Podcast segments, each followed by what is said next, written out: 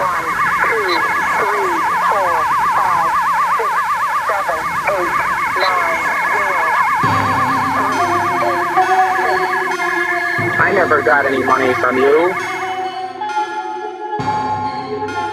U F O might just as well stand for unprecedented financial opportunity. Be normal. This is The Saucer Life, a podcast in which we examine concepts, events, or people orbiting the world of flying saucers. Few preconceptions, snark when justified, no belief, no debunking. No kidding, I'm not making any of this up. And somebody died. This is King David's Granddaughter and the Shape-Shifting Lizard People from Space.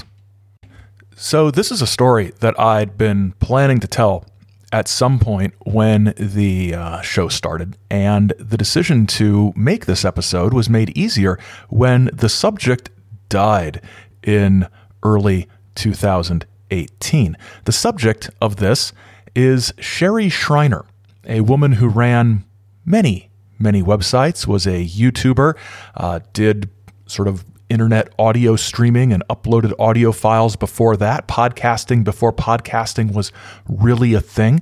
She was engaged in multiple social media sites. She compiled several books of her website writings and published them through Amazon and Ex Libris and other self-publishing platforms.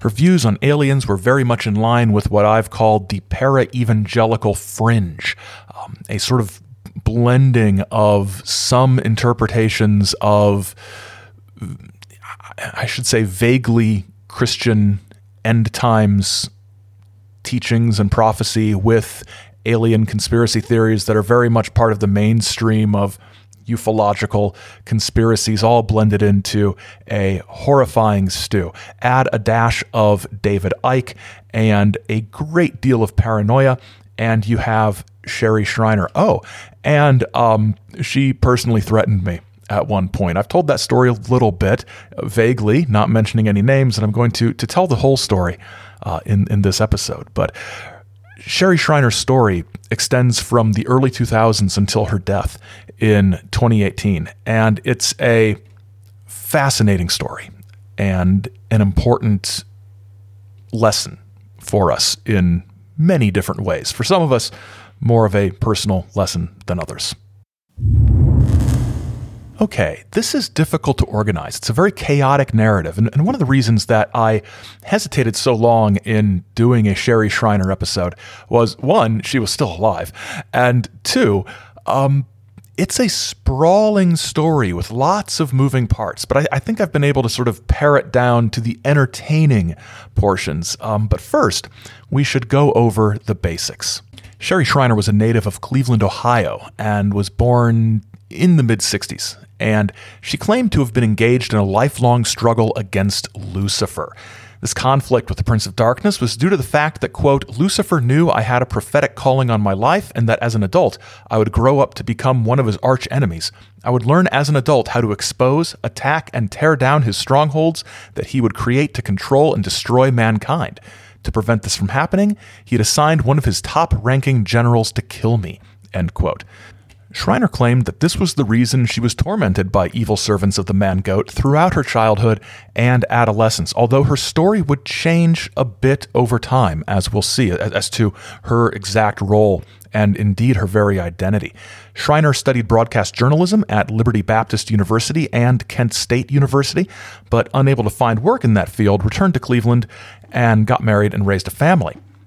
At this point, raising her family, the demonic torment returned, and she, quote, embarked on an intense research over five years into spiritual warfare, hell, demons, Satan, and continued into my favorite areas of end-time events and last days prophecy, end quote. So she had a a sort of, I don't want to call it a pre-existing condition, but a, a predisposition, that's probably a better way to put it, towards these sort of apocalyptic topics.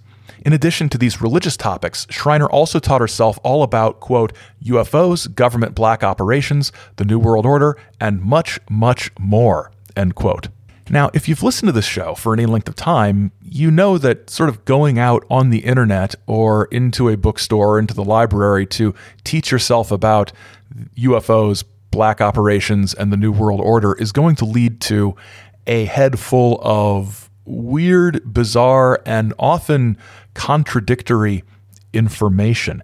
And when we look at Shriner's ideas and the topics she covered and, and her viewpoints on things, you can almost see, you can almost sort of pick out exactly where she was getting bits of information. Sometimes it's easy because she linked to it on her websites. Sometimes you you see something that that, that triggers something in your brain. You're like, somebody believed that? Here's the thing, folks. No matter how strange or dangerous or frightening or clearly bizarre and unlikely the story is, somebody will believe it, and somebody will m- make some kind of living off pushing that narrative to others. Now, in the early years of the twenty-first century, uh, Shriner would later say two thousand four is when she got started, but she established her first website, the watcher files dot com, in two thousand two. Either way, Um, she began to establish an online presence, and at one point had over a dozen websites examining various conspiracy theories. She claimed to have been individually called by God, who she always refers to as Yahweh, or Yah for short, which doesn't seem very polite or proper. Um, she claims that she was a prophet, and she maintained a consistent presence on, like I said, her internet radio show and many, many different websites right up until her death, including uh, including Facebook. Uh, Twitter tended to be mostly just um, auto post announcements about uh, about YouTube videos and things like that. Like other extreme conspiracy theorists like David Icke, Shriner believed that some humans were reptilian entities in disguise. Those who followed her teachings through her website, her YouTube channel, and other means took this notion very seriously. And like I've said, in one instance, the paranoia fed by Shriner's teachings ended in a violent death. So, early on, in two thousand two to two thousand four, she was mostly tied into fringe conspiracy stuff. I first encountered Sherry Shriner when I was looking into some of the conspiracy theories that continued, even, even by two thousand four and two thousand five, when I got involved with this, that tied into the mid nineties to late nineties conspiracy theories about FEMA death camps and things like that. So not U F O stuff at all. Sorry, not U F O stuff at all. And I happened across the work of someone named Pam Schuffert, who is still out there. Now, Pam Schuffert had a website called America, still has actually, a website called American Holocaust and the Coming New World Order. And um, actually back in two thousand two, three, four, it was called Premonitions of an American Holocaust. And she promoted the idea that there were red lists and blue lists of people who were going to be picked up by the New World Order at various times. She had a discussion board, more about that in a second. And her website in two thousand three, two thousand four, when I um, encountered it, had headlines like, Bush aims to recruit U S Stasi force. Um, Chandra Levy, the GOAT, and nine eleven, human boxcars. Watch the driver kill Kennedy. Shades of Bill Cooper there. An open letter from the New World Order to you. A personal favorite here, beware the red heifer. I seem to remember that that was about some kind of prophecy thing. Uh, more revealing info about a death camp of Mojave, California. Um, secret briefing by Cheney to European leaders. Congresswoman warns against the New World Order. Pravda declares America implements martial law. Well, always a reliable source, Pravda. So you may have some recollection of these types of conspiracy theories. Now, here's an example of the kind of evidence Pam Schuffert would provide about these N W O death camps and things like that. It's an email that she received from somebody who reads her website. Tuesday, May twenty-eighth, two thousand two. Dear Pam, just wanted to let you know that today I had seen firsthand at about two dozen multi-level boxcars situated on rail tracks in a railway route on Tuesday, May twenty-eighth, two thousand two at approximately eleven thirty a.m. My wife and I were coming home from the Home Depot on South Side area of Chicago, Bedford Park, Illinois. My wife was driving. We were crossing over the overpass going north above the rail track lines at the time. I was looking out of the window, noticing the rail cars, and there they were, all brand new and lined up in a row, at least two dozen. They were white in color, and they were definitely multi-tiered leveled. They were an exact match to the picture on your webpage. My mind remembered your website photos and accompanying reports. Now here they are in Chicago, Illinois, definitely brand new and stood out from the other cars. I almost wanted to dismiss it from my mind, and all of a sudden I found myself telling my wife that I saw these cars on your website and showed her the picture. I only wish I had a camera at the time. If they're still there, I might attempt to get some shots later. For any Chicagoland residents, this location is in the Cicero Avenue overpass located south of Midway Airport and going toward the Ford City Shopping Mall. Look on the east side as you cross. In my case, we were driving north on the overpass, and I was the passenger and had a perfect view of the site. Also, these railcars had what looked like screened windows of some type. What an eye-opener. What jumps out to me most is the phrasing of "my mind remembered," which is just a strange way to say something. Don't people edit these things before they, they email them off to their people on the internet? So Schuffert also saw herself as a prophet, as a seer. She was personally called by God to defeat the New World Order. And she also um, took it upon herself to drive out evil wherever she found it, such as in noted Satanist hotbed, Asheville, North Carolina. A call to repentance to the Luciferian Satanists of Asheville, North Carolina. Judgment is coming. This applies to all Luciferians, Illuminati Satanists, and all others who feel compelled to offer human sacrifice in these mountains to bring forth the dawning of Lucifer's New World Order agenda. And in fact, this report does not fully cover the multitude of warnings received in recent years, warning of impending judgments of a cataclysmic nature to those who persist in such life-destroying rituals. Although you may believe that your extracurricular nighttime activities are well concealed from the average person in North Carolina, the eternal word of the true and living God of the Bible has reassured me your hidden works of darkness are known to Him. Prophecies have been emerging in recent years from the Asheville, Western North Carolina region of great judgments to come to this area. So that's what we're dealing with. And she had a Uh, a discussion board, and it was one of these discussion boards that was, you know, anybody could just sort of click a button and start a discussion board. You'd get like a random U R L, and then people would just post. And it was very disorganized. You didn't need a username or an account or anything. You just typed your name into the name field. You could, you know, post whatever you wanted with as many names as you wanted, and it tracked the I P addresses, but not very well. Very, very primitive. Imagine a, quote, discussion board that was just like the comments section of a web page. So she had an American Holocaust discussion board. And what I noticed was that anybody who disagreed with her disappeared very, very quickly. And there were a number of people who were disagreeing with the, her, arguing with her, and accusing her of various scams. And what I did back in two thousand five was I set up a separate discussion board and advertised it in numerous posts that got taken down very quickly on Pam Schuffert's board as a place to talk about Pam Schuffert, where there would be no censorship. Um, I called myself Lucius Pym, um, Lucius Pym, and I got that name from um, a P G Woodhouse short story, a Jeeves and Wooster short story. There was a guy named Lucius Pym in there, except I spelled Pym P Y M in honor of the original Ant-Man. Uh, Hank Pym from the Avengers. So Lucius Pym. I started up this website, and soon I had a flood of anti-Pam Schuffert people showing up, including one couple, uh, I won't share their last name, but Fred and Katie, who claimed to have lost hundreds of dollars while Schuffert was basically couch surfing with them for about a month at their home in Minneapolis. And they had lots of stories about how she ripped them off. And she, of course, said they were sick and dysfunctional and things like that, tried to break up their marriage, tried to turn the wife against the husband. It was weird stuff. So one of the people who started posting on this board that I ran and spammed about on Pam Schuffert's board was Sherry Shriner. And Sherry believed that Pam Schuffert was uh, deluded and delusional, and also had stories about how numerous people, not, you know, high-level people in the government or anything, but numerous people in these online Christian slash spiritual warfare slash conspiratorial communities were actually possessed by the devil themselves.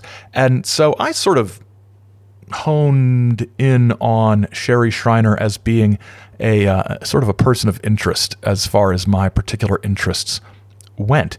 And I interacted with her. I corresponded with her. And then I started getting emails from other people who said, don't trust Sherry Shriner. Go read her website. Uh, what she's saying is not sort of in line with biblical truth. And so I did. And it was not. It was uh, a weird sort of mix of of just strange conspiratorial stuff that we'll get to in a little bit. So at this point, Sherry had started her own discussion board, and I had posted there asking about some of these strange beliefs she had. And so she started to target me. I started to get emails from people. One called herself Dakota. One called herself Ocean Mist with a Y. Um, a Y in Mist, not in Ocean. And um, also from Fred, whose wife and he had been ripped off supposedly by Pam Schuffert back in the day. And what ends up happening after a whole bunch of stuff is I find out that, except for Fred, all of the people emailing me about Sherry were Sherry, trying to see where I was coming from. And then somebody else, you know, who had emailed with Sherry, unless this was really Sherry sending me email, told me that that Sherry was convinced I was, um, that, that nobody who was really a Christian would have taken a username of Lucius, because that, you know, is a form of Lucifer. I don't know what she feels about the, uh, the Apostle Luke, but um, who knows? Same root, you know? So long Very long story, relatively short, I get mixed up with this very sort of strange woman on the internet. And I had been, my, my OPSEC had been lacking, let's say, in talking about this on some other forums. And uh, she was able to link Lucius Pym to other usernames that were linked to me. Never Never reuse usernames from one website to another, folks. You will get yourself in trouble in a lot of cases, unless you don't care about getting caught. I did care about getting caught because this woman seemed a bit dangerous. She sends me an email saying that she knows who I am, gives me my name, says where I live, says where I work. She knows that I am either one of two things. I am a C I A agent out to destroy her and spread disinformation, or I am a demon-possessed non-human sent to destroy her and spread disinformation. She also allowed for the possibility that I was a demon-possessed non-human working for the C I A to destroy her and spread disinformation. At this point, I decided to tell the saucer wife what was going on. She was not happy that a strange person on the internet knew who I was, was not happy with me, and, you know, was being very sort of threatening. And so I sort of abandoned that corner of the internet and um, and then went back to flying saucers, because my goodness, this is this is terrifying. So that's my personal involvement with Sherry Shriner, and, and part of the reason, the background, why it's taken so long to do an episode on this very interesting topic, although I did discuss it briefly, as I said, in uh, in one of the early, um, I think our first, one of our first holiday special bonus episode things, but it was sort of a, a, a veiled and, and, and vague account, and, and that's the sort of account, veiled and vague, that's in uh, my book, The Chaos Conundrum, when I discuss this particular encounter as well. So this one's a little bit personal to me and a little bit scary, and I'm not a confrontational person, and I am not a person who goes and posts nonsense trying to get a reaction out of people. Maybe I was sixteen years ago. I absolutely was sixteen years ago. This is kind of what cured me uh, of that.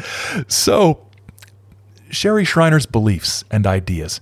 She believes that aliens are demons. And she goes into this on a webpage on one of her sites called Alien Nation, no connection to the Fox television miniseries and subsequent series, I believe. And what's interesting about this, as you'll hear, is that she ties her ideas of aliens as demons, which aren't original, of course, to even less original U F O conspiracy narratives. In nineteen fifty-four, the race of large-nosed gray aliens which had been orbiting the Earth landed at Holloman Air Force Base. a basic agreement was reached. This race identified themselves as originating from a planet around a red star in the constellation of Orion, which we called Betelgeuse, pronounced Beetlejuice. They stated that their planet was dying and that at some unknown future time they would no longer be able to survive there. This led to a second landing at Edwards Air Force Base. The historical event had been planned in advance and details of the treaty had been agreed upon. President Eisenhower arranged to be in Palm Springs on vacation. On the appointed day, the president was spirited away to the base, and the excuse was given to the press that he was visiting a dentist. President Eisenhower met with the aliens, and a formal treaty between the alien nation and the United States was signed. Who are we dealing with? The Anunnaki, aka the Nephilim of Genesis six. There are two factions of the Anunnaki competing for global dominance and control. So, with Anunnaki and Nephilim of Genesis chapter six, sort of the pre-Noah's flood story about the the sons of God that bred with the daughters of men and, and things like that, that's been sort of taken to mean all sorts of things over the years. We have that tied in with, with Anunnaki, which is sort of a Zacharias Sitchin sort of retelling of mythology through extraterrestrial, ancient alien sort of lenses, tied in further with the stories that go all the way back in our episode about the Borderlands Science Research Associates uh, with Gerald Light's sort of story about Eisenhower meeting with the aliens that has been told and retold and shaped and reshaped over the years. It really is a fascinating stew of stories. So what are these aliens up to? Aliens who are also Anunnaki slash demons slash whatever. These are the games that they play. One group plays as a good shepherd, claiming to want to help mankind while they kidnap, mutilate, implant, impregnate, and use human body parts as a skin rejuvenation and coloring maintenance technique, while the other faction plays as protectors and basic non-interventionists, good cop, bad cop. We all know that when someone says they aren't in your business, that's exactly what they're into. Both of these factions seek to destroy and dominate Earth, setting up the path and reign of Satan, aka the Antichrist. Of course, they won't tell you who he really is. He'll play the role of ascended master, wise one, great teacher, peacemaker, messiah, a great world leader. So this is another strand that comes into Sherry Shriner's narrative. Leading these fallen angels are sort of higher-ranking fallen angels slash aliens slash reptile people that are analogous and disguising themselves as ascended master figures from sort of theosophical and spiritualist and, and later on New Age uh, New Age things. Saint Germain, um, the Maitreya, people like that. These are deceivers. So that's who they are. That's what they're doing. And she then goes a little deeper into the religious aspects of this and sort of tying this back into her Satan ideas. The Bible says Lucifer, that is. Satan, is the god of this world, first and second heavens, space. That is where he resides, folks, not in hell yet, as many believe. He rules from Orion and is a winged draconian. He is not omniscient or omnipresent, thus needs his minions to cover a lot of territory on the Earth to keep up with what's going on, reconnaissance and spying.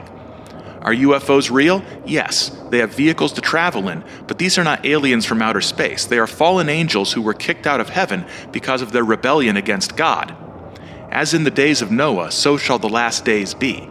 These aliens will run rampant on the Earth, and already are. But the Lord has told me they are going to start becoming more visible. Folks, we haven't seen anything like what we're going to see in the near future. They have perfected D N A manipulation and can look human while being hybrid, demon, aliens, such as Star Children hybrids, with the ability to shapeshift into their original form and then back into human form. No, this isn't science fiction or Saturday morning Cartoon Central. This is real. Fictions, cartoons, X-Files, this was slash is just conditioning to get you and your children used to seeing these things happen and to just accept it when it starts to happen more in the future and out in the open instead of behind closed doors. Now here's the thing, and you if you've listened for a while or you're familiar with, with some of these worlds, this is uh, this is clear.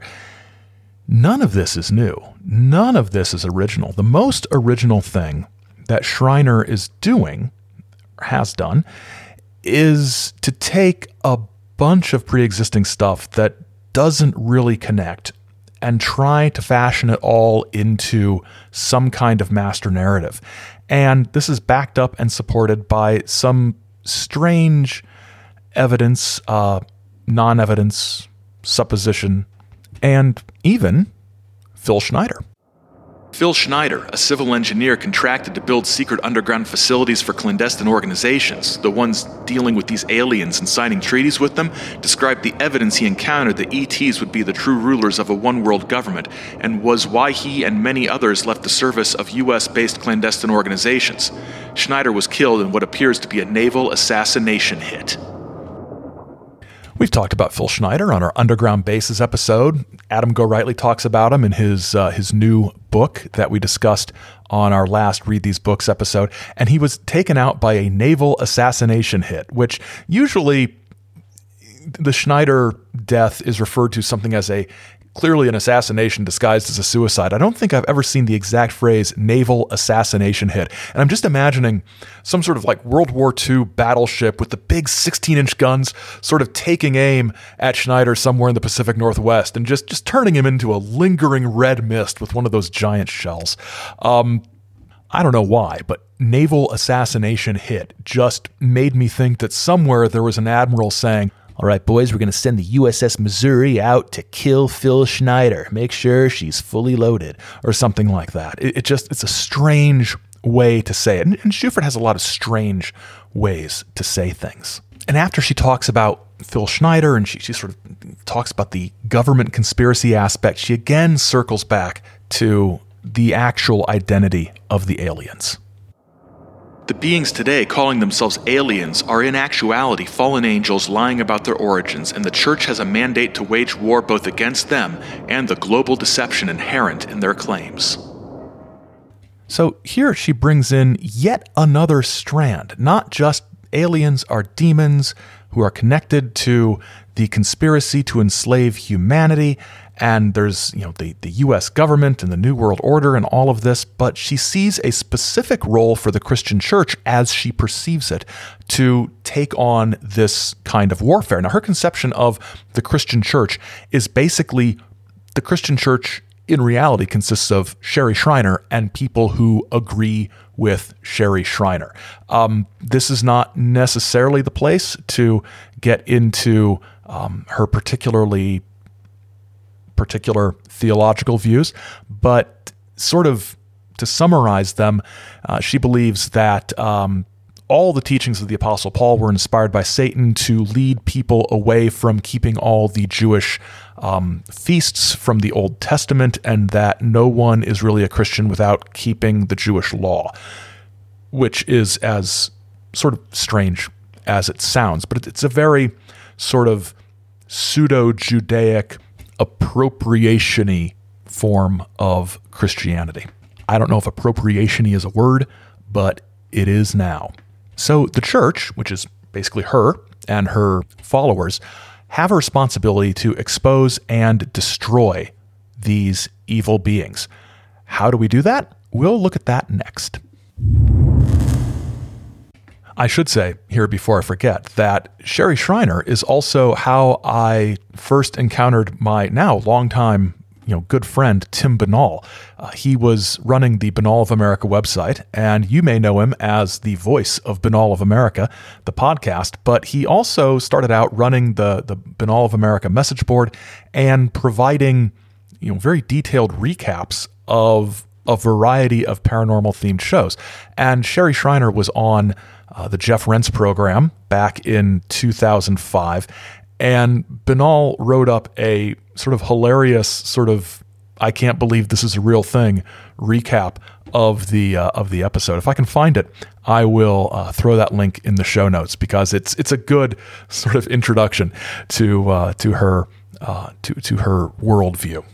And I didn't mean to put that here in the sort of mid-break thing, but I wanted to make sure I mentioned it before I forgot. So next time, we're going to be a little bit, maybe way more down to earth with uh, with an episode we're calling The News from Grand Rapids.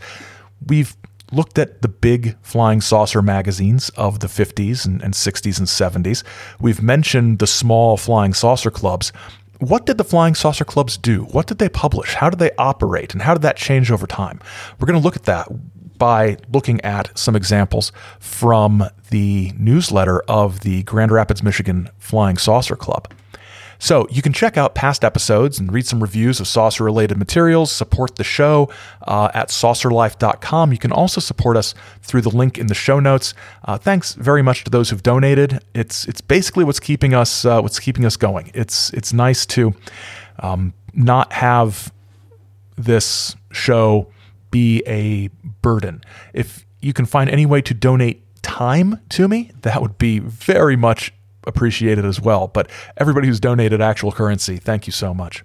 As always, we're on Twitter and Instagram at Saucer Life, where we post pictures of food uh, to uh, some people's consternation.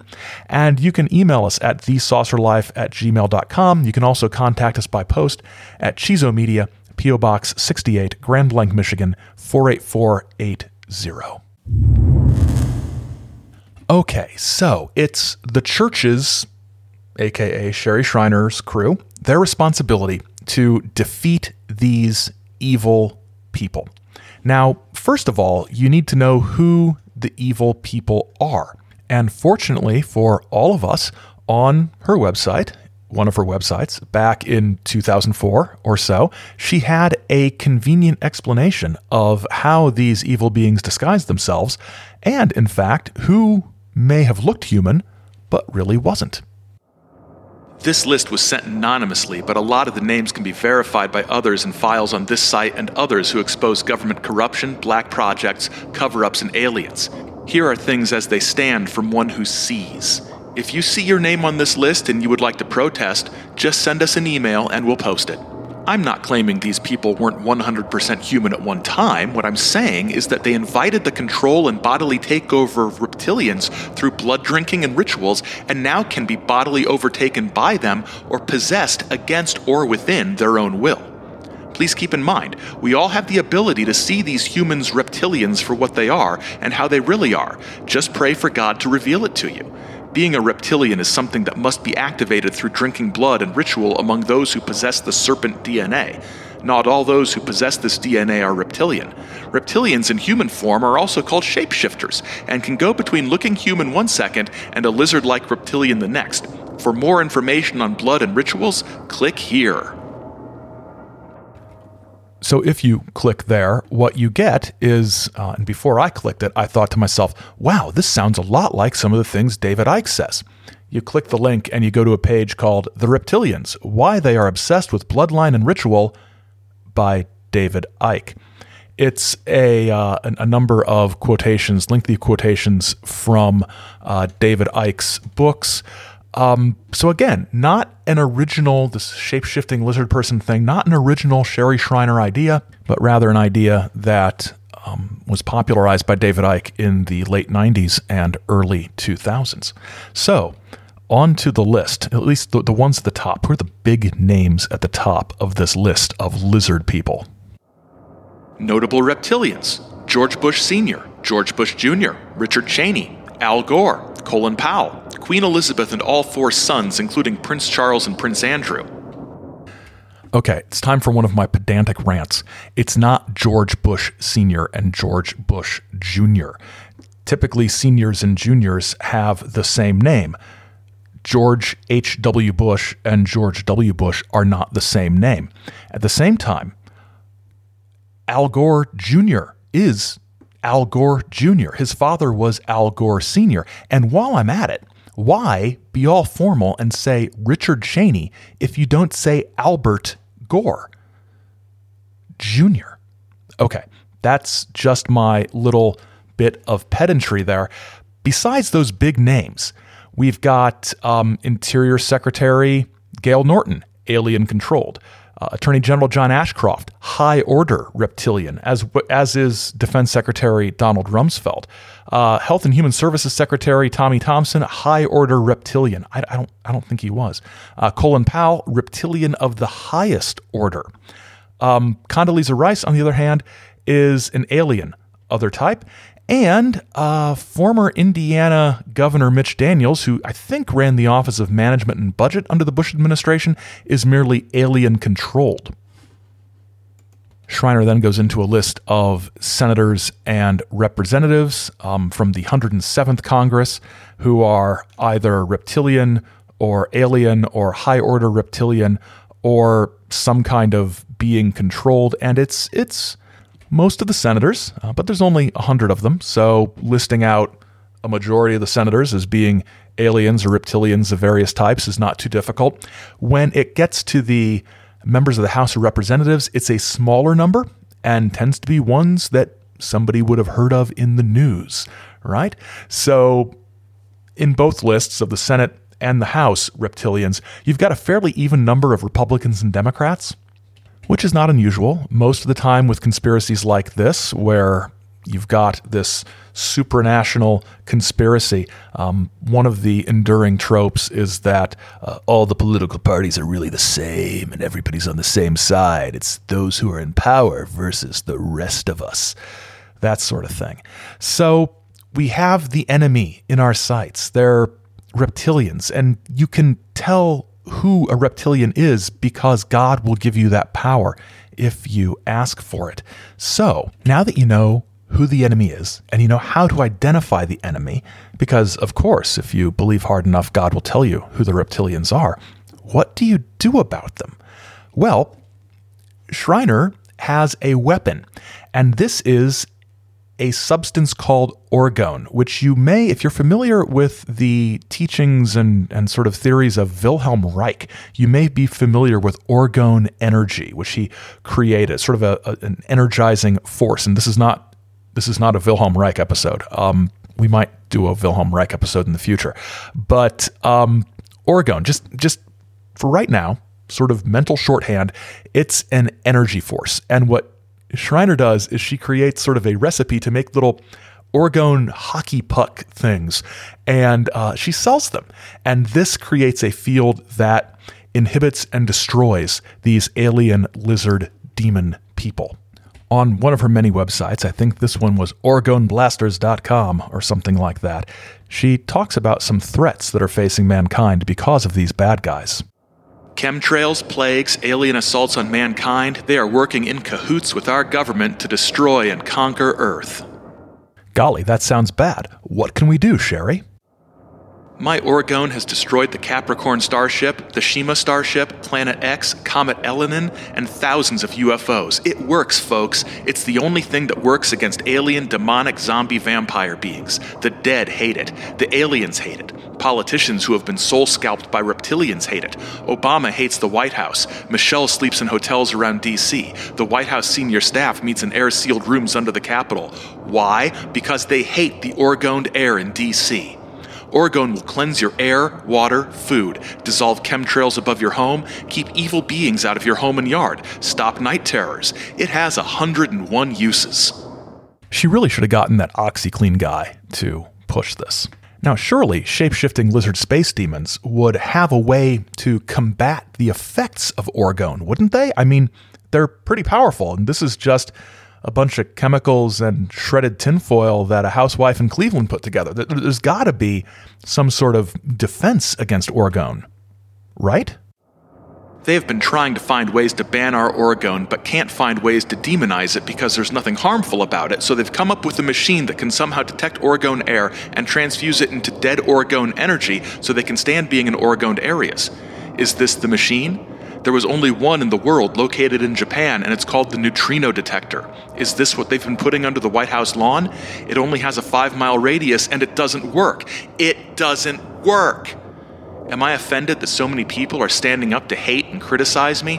No, I'm vindicated. Our orgone is destroying the N W O. They're spending millions trying to find ways to combat it. If it wasn't effective, they wouldn't be desperate.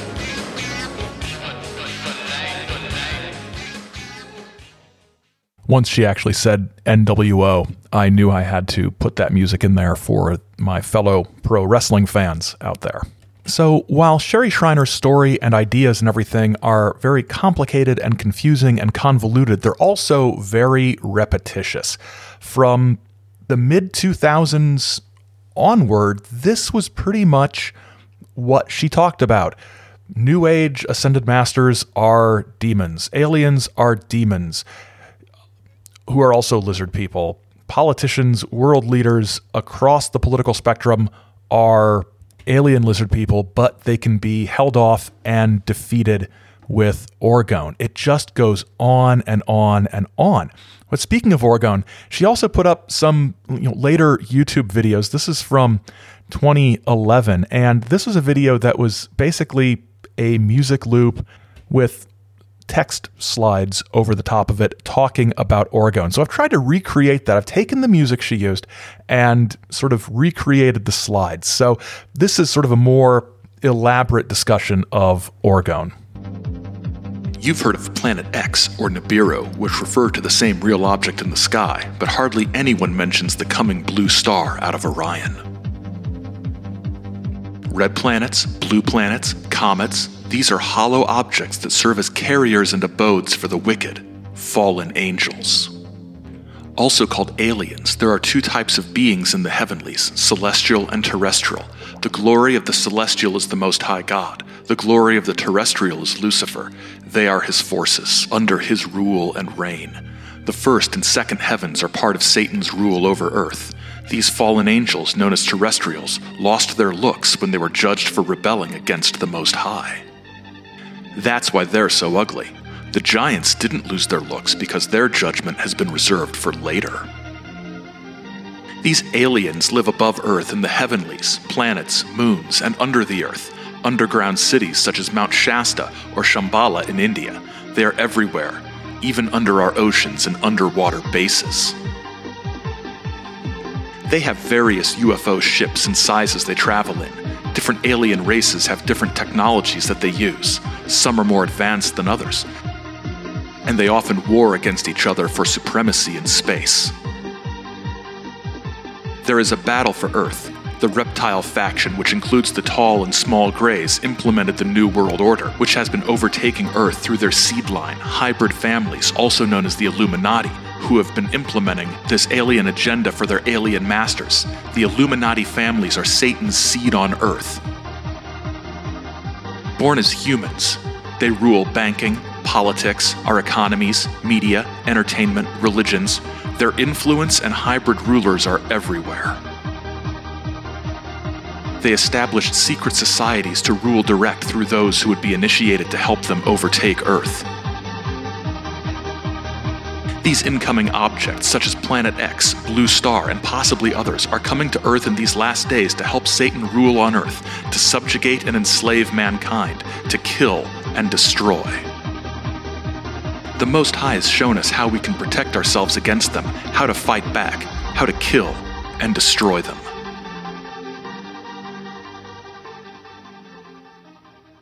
The comments, as usual, are a hoot. Uh, Order of Melky says, "Thanks, Sherry. You put me on to Orgone about two years ago. Thanks to you, I have completely transformed my area with this life-giving and sustaining energy. Go Orgone Warriors. Five stars. Orgone is the key." And Orgone is the key is, is in quotation marks for some reason. Another commenter, Must Buy Right, said, "Chemtrails power up the dark side, creating electromag energy." Dynamite. Uh, Face in Tree, ooh, he must be talking about the Fae, uh, says, "Hi, Sherry. Your Orgone really works. I purchased some from you several years ago, and the results have been spectacular. I even gave a small puck to a neighbor who was being abducted. Even though he initially didn't believe it would help, he reported back to me several weeks later that the abductions had stopped. He was so happy." Wow. Yeah. So it does, in fact, go on like this for quite a while. But then in the late twenty-teens, you know, not too long before her death, twenty seventeen, twenty sixteen, twenty seventeen or so, she began to sort of evolve her origin story. She had talked about being King David's granddaughter at various times, but always presented it as a sort of spiritual descendant of King David. Uh, fighting for Yahweh like King David did. It's a bit big-headed, but as long as she keeps it a, a spiritual descendant of King David, it's not completely, you know, too wild, just a little extravagant. But in twenty seventeen, she upped the ante in a video entitled "Lucifer Has a Sister on Earth." It was another text over music loop deal, but this time Uh, it was, the text wasn't sliced. It sort of scrolled down the page in a word processor, which is just so cheesy. Also, it was introed with this prayer thing. I'm forty-five percent sure this is Sherry Shriner's voice, but I'm fifty-five percent uncertain about that. But this is what introed that video. All mechanical creation, all images of enslavement and imprisonment, all rage and anger of death and hell and the murder and the murderer's intent, the confusion of, of masculine and feminine roles, all portrayal, portrayal of sexual perversion, including homosexuality and lesbianism, sympathy for, for Satan and the sorrows of Satan, association with the Nephilim and spacecraft, all perversions of the third eye through distorted and exaggerated images, perverted movements of the body and breakdancing and other forms of dancing. And we especially call for the judgment in this hour and the, dest- and the destroying of rock music directed specifically against children through the videos that were portrayed. And working specifically through these individuals, for whom we call for the judgment of the sacred fire in this hour before the throne of Almighty God. God. I did not mix that. I would have had the vocal be up a little bit higher. But who am I to judge? So... it sure sounds like a, a sort of Sherry Shriner no fun brigade, but we have to listen to her because she's a big shot. And she's going to tell us about how she's a big shot. And she's going to do this in the third person, as all completely normal, reasonable people do. And stay tuned for the twist at the end. She was anointed and stood up by God to speak to the nations. In two thousand four, she started a war against Lucifer on Earth. To date, she has crashed over twelve thousand U F Os and destroyed hundreds of bases inside, around, and above the Earth. She has killed over twenty million aliens in her war against them. She has rescued over nineteen billion of the fallen and humanoid angelic offspring of the fallen Watchers, of whom renounced evil and returned to the Father, the Most High. Her revolution in space was completely shocking, even to Lucifer himself. She works quietly in the background while most of the world hates her. She has been blacklisted from the media, radio, and T V. The governments of the world know who she is, and they constantly plot her assassinations and death. But she is very protected and guarded by a very powerful angelic realm around her, and she continues her war against Lucifer and his strongholds.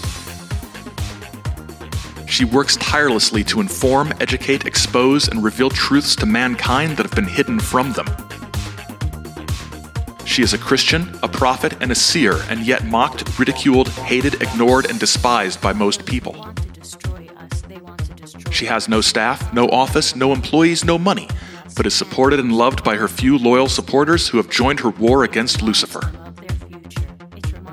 Lucifer's campaign to try and discredit her has resulted in many videos being put out against her, but they're all lies. Even Lucifer claims them as his own people lying against her. Yes, Lucifer knows who she is, has watched her grow up and live on this earth, but has been helpless in trying to kill her, helpless in trying to stop her, as she has been protected by the Most High and anointed by God to war against Lucifer. Who is she? Sherry Shriner, the literal daughter of the Most High God. Everyone knows God had a son. They call him Jesus, although his name is Yeshua ben David. In heaven, he was known as Yasha. But what has been hidden from mankind is that the father also had twelve daughters. The youngest was a warrior. In heaven, she is a legend, named Shazurazi. Shazurazi came to Earth and was born in nineteen sixty-five as a human to fight against the rebellious former angel, son, brother, Lucifer, because before he fell, he was her brother. Lucifer was the prodigal son, the rebellious child of the father who left his position and started a war in heaven. When Earth was created, he brought a war to destroy what God had created here. Her war against Lucifer is coming to a head. And when the blind choose to see and the deaf choose to hear, many will be asking themselves, why didn't I help her? Why didn't I help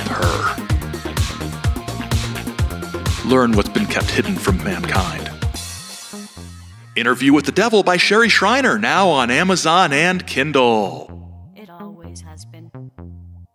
Yes, this entire thing was a plug for her then new book. But she would, in other places on her websites, sort of verify that she is the literal child of God. Um, she is analogous to Jesus, uh, although that sort of makes Jesus analogous to Lucifer. Sort of, you know, Jesus and Lucifer are brothers, which is, is not sort of very orthodox.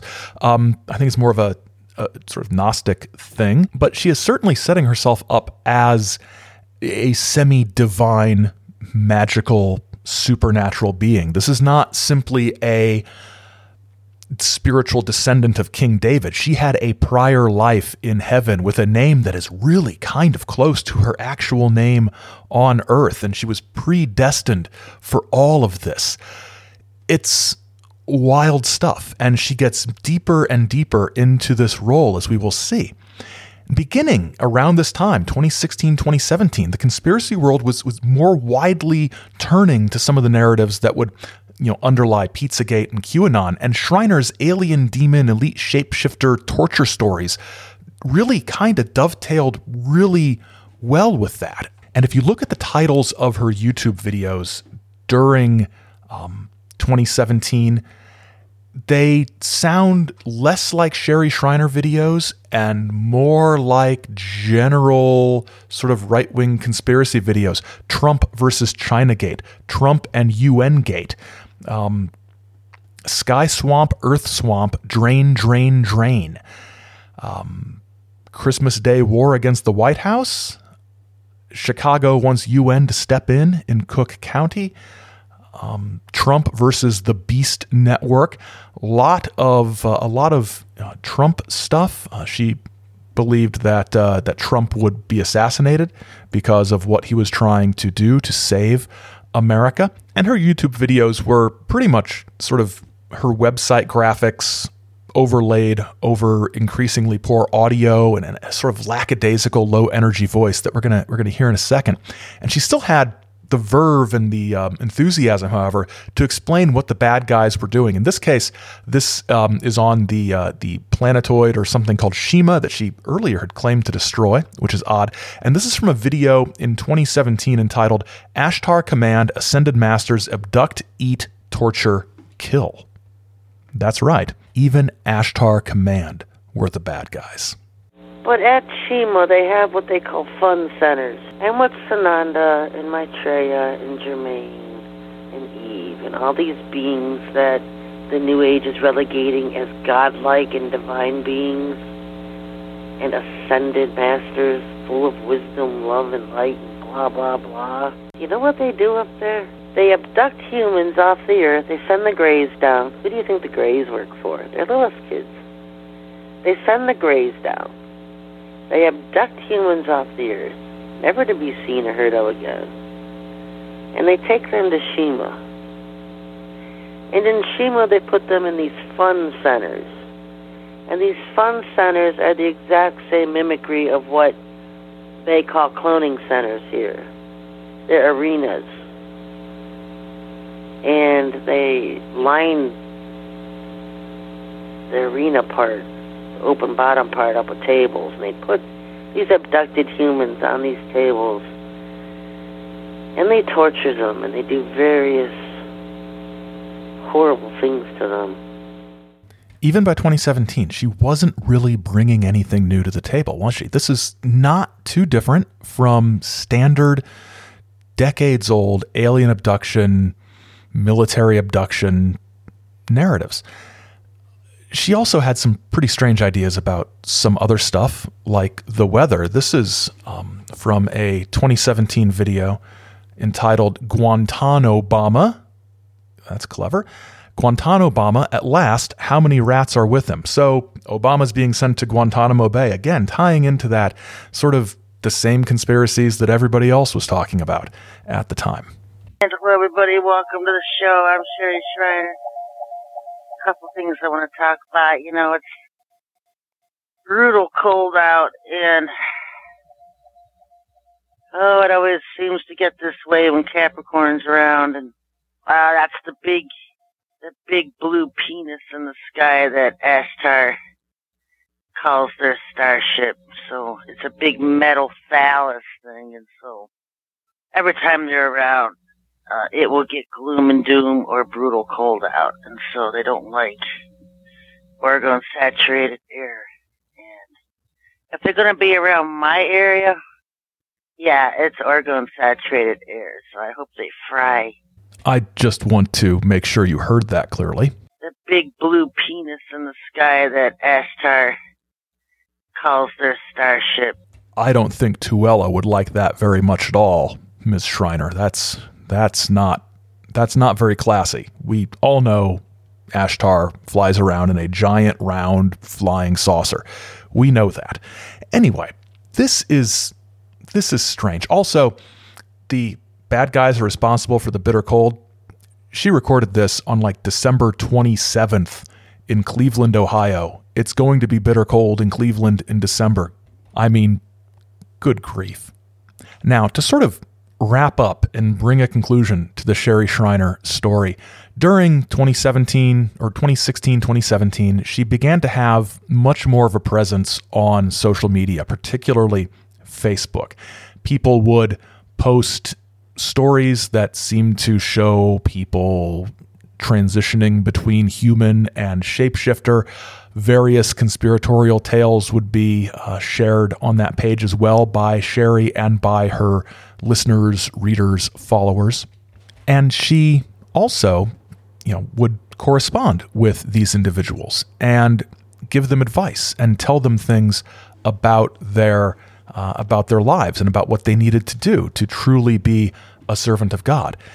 And it was due to some of these communications and some of these interactions that something really bad happened in the summer of twenty seventeen. A Florida woman will face a trial on charges she murdered her boyfriend last month in Monroe County. A murder in the American heartland. Rogers told police she and Minio were members of a cult headed by a woman named Sherry Shriner. That is from the trailer for the, uh, the Vice uh, or Viceland documentary series, The Devil You Know, uh, which had an episode about a murder, uh, the murder of Stephen Minio, who was thirty-two years old. He was shot dead at close range with a forty-five caliber pistol by Barbara Rogers on July fifteenth, twenty seventeen. According to the story in the Washington Post, which is the least sensational of the stories that are out there, um, Rogers told the nine eleven operator in Coolbaugh Township, Pennsylvania, which is a couple hours from Philadelphia, that uh, her boyfriend had a gun, and he told that Minio told Rogers to hold the gun to his head and press the trigger, which she did. She claimed that she did not know the gun was loaded, in the words of the Washington Post, but behind what first appeared to be a simple domestic killing, investigators soon found a bizarre backstory involving an extraterrestrial cult that had swallowed up both Rogers and Minio. Basically, Minio had been talking to Sherry Shriner, and Rogers was involved with dealing with Sherry Shriner as well, and Shriner told Minio that she believed Rogers, his, his girlfriend, was a vampire witch reptilian super soldier. And this came about because Rogers wrote Facebook posts about her cravings for red meat and that she liked steak tartare. Shriner told Minio that this was an indicator that, you know, eating red meat, especially raw red meat, was a sign that a person was actually a reptilian, because we all know lizards, you know, eat a lot of beef. She said in a YouTube video quoted by the Washington Post, quote, "There's only certain types of people who crave the raw meat because they crave the blood, those with the vampire demon in them." So Shriner told the, the local Pennsylvania newspaper that she had warned Minio that his girlfriend was possessed. Shriner actually told a New Jersey website, N J dot com, quote, "When the demon manifested in her, if it was the demon or a lizard, if she had both, a human's no match for that kind of supernatural strength. The one thing I did know, she was no good." Minio was uncomfortable with Shriner saying these things about his girlfriend, had a falling out with Shriner and her followers, and was, in the words of the Washington Post, increasingly distraught about the split between him and Shriner.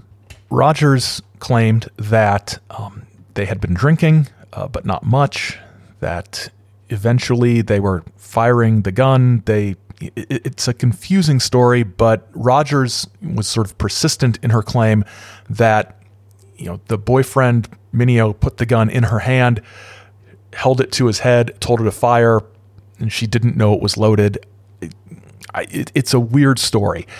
Uh, she is, she claimed it was an accident. The police said, this was, you don't accidentally put a gun to somebody's head and pull the trigger and, you know, kill them stone dead, right? So she was offered a plea deal for third-degree murder. She declined, um, charged with first-degree murder. In the end, the jury did convict her of the lesser charge. Um, basically, in Pennsylvania, that means a third-degree murder conviction means there was no intent to kill, but that the defendant would have knowledge that their conduct was, you know, deadly. It's a lesser prison sentence. Uh, the prosecution was not happy, but said they understood the judge's reasoning, or the, the jury's reasoning. Uh, the mother, uh, Minio's mother, was uh, not happy at all. She uh, she was very outspoken about the unfairness of that verdict. Shriner, as we heard, uh, claimed that she did not lead, lead a cult. She said anybody can turn off their Facebook and not follow her anytime they want. And unlike a lot of cults, you know, there's no compound, there's no physical location. She didn't really have all these people hanging around her house in suburban Cleveland. But with the existence of online places to gather and communicate, do you need to have the compound out in the woods to have your weird alien cult? And I, I think this sort of asks a larger question about what is a cult? To what degree does somebody like Shriner have a hold over people? Because honestly, reading her stuff, listening to her YouTube shows, she's not charismatic at all. Her ideas are not really original. Maybe the way she assembles all of these other people's ideas is slightly original. That's the only originality that, that she had. But, you know, I don't see how somebody could get drawn into this. But that's because I'm not part of the cult, right? Um, there's a lot of cult-like beliefs that don't necessarily need an actual dictionary definition cult organization to sustain them and keep them going. And I think we can learn some lessons from the Sherry Shriner story. And one of these lessons is that these things don't always end when the people aren't there to run them. Sherry Shriner died of natural causes in early twenty eighteen, but her websites are all still up, which means she either prepaid a ways in advance or somebody is keeping them going. Her Facebook page is still going with almost three thousand followers still going there as of this recording. The most recent post is by somebody posting to the page, posting to Sherry's page with the caption Orgone in all caps with three exclamation points. Uh, you see what looks like a filth-strewn muffin pan. Somebody is making their own homemade orgone. This person who is doing this uh, has been posting continuously almost every day on Sherry's page, even though Sherry is no longer there. There are some other people posting, but it's mostly just one or two people who keep this going. And you've got lots of medical disinformation. You've got conspiracy theories. You've got pictures of alien babies and captions about interspecies hybridization. It's a lot of stuff that is circulating in the general conspiracy sphere, but with the continual perpetuation of Sherry Shriner's peculiar spin on all of these things. So one lesson we can learn is that these things don't go away when the people go away, even when the whole deal looks very, very unorganized. She doesn't have an organization. She doesn't have a corporation. It was just her running a bunch of websites and some social media outlets, but it persists. And even if her websites were to go away, they're still there, archived with the Wayback Machine and Google page caches and things like that. Another lesson we can learn is that this is a, a striking example, albeit extreme, of how religious ideology and belief can be bent and twisted and turned around and, and manipulated and looked at in specific ways to fit so easily with so many of the uh, the other sort of narratives that are out there, political conspiracy narratives, alien conspiracy narratives. This is not new. We've talked about some of these things before. We'll be talking about some of these things in the future. So that's a lesson we can learn, that there are lots of examples, and, and this is a particularly striking one, of the overlap between extreme religious belief and extreme conspiratorial belief. And a final lesson we can learn is a lesson that I learned from my experience and my encounters with Sherry Shriner a decade and a half ago, and that is to follow the instructions of friend of the show, Brother Greg Bishop, and do not engage. Do not address the people you are observing. Do not get involved with them. If you want to learn about them, stay away from them. Study them, observe them, but do not talk to them, because it can be bad. And I don't want to give anything like the impression that I was in any danger of the sort of strangeness that took Mister Minio's life a few years ago. But it's disconcerting to find yourself suddenly under the scrutiny of somebody who believes that they have a God-given mission to destroy you. Fortunately for me, if worse had come to worst, she probably would have tried to take me out using orgone, and I would have been okay. Thank you for listening. Music and special sounds are by the Chizo Media Radiophonic Workshop under the direction of Freddie Von Ranke. The associate producer of The Saucer Life is Simpson J. Hanover the third. The Saucer Life is a production of Chizo Media, L L C. Chizo Media. Our heart is with the people. Till next time, keep watching the skies, because the skies are watching you.